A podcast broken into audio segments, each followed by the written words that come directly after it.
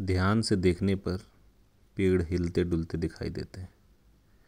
लेकिन उनकी आवाज़ मुझे सुनाई नहीं देती। उस जगह की एक भी आवाज़ सुनाई नहीं देती। मूक, चुपचाप वह दूर चला गया। दूर का दृश्य है। विनोद कुमार शुक्ल। हेलो दोस्तों, मैं राकेश कुमार आपका स्वागत करता हूँ आपके अपने ख़ास दोस्त और सुकून स्टेशन कुल्लड़ वाली कविताएँ में। आइए कविता सुनते हैं जिसका नाम है इस छुआ छुआइल के खेल में।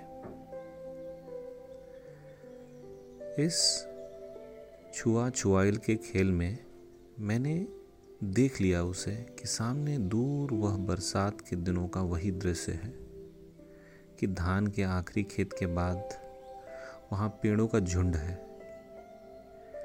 मेड़ में कांस के फूल की टेढ़ी मेढ़ी सफ़ेद लकीर स्थिर है, परंतु हवा वहाँ चल रही है।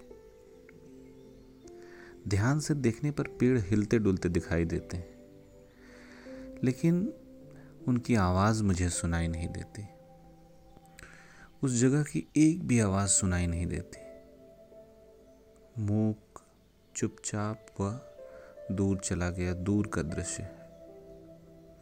इस छुआ छुआइल के खेल में मुझे मालूम है। मेरे पीछे भी इसी तरह का एक दृश्य है। बहुत दूर एक हरे टीले के साथ वह इस तरह है जैसे मुझे मालूम नहीं कि वह मेरे पीछे है। छुआ छुआइल में मुझे लगता है कि मैं चौकन्ना हो गया हूँ, कि पीछे की सबसे अधिक दूरी मुझे छूने के करीब आ रही है।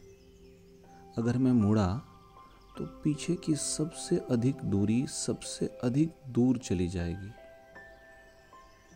मैं मुड़ा और पीछे की सबसे अधिक दूरी सबसे अधिक दूर चली गई।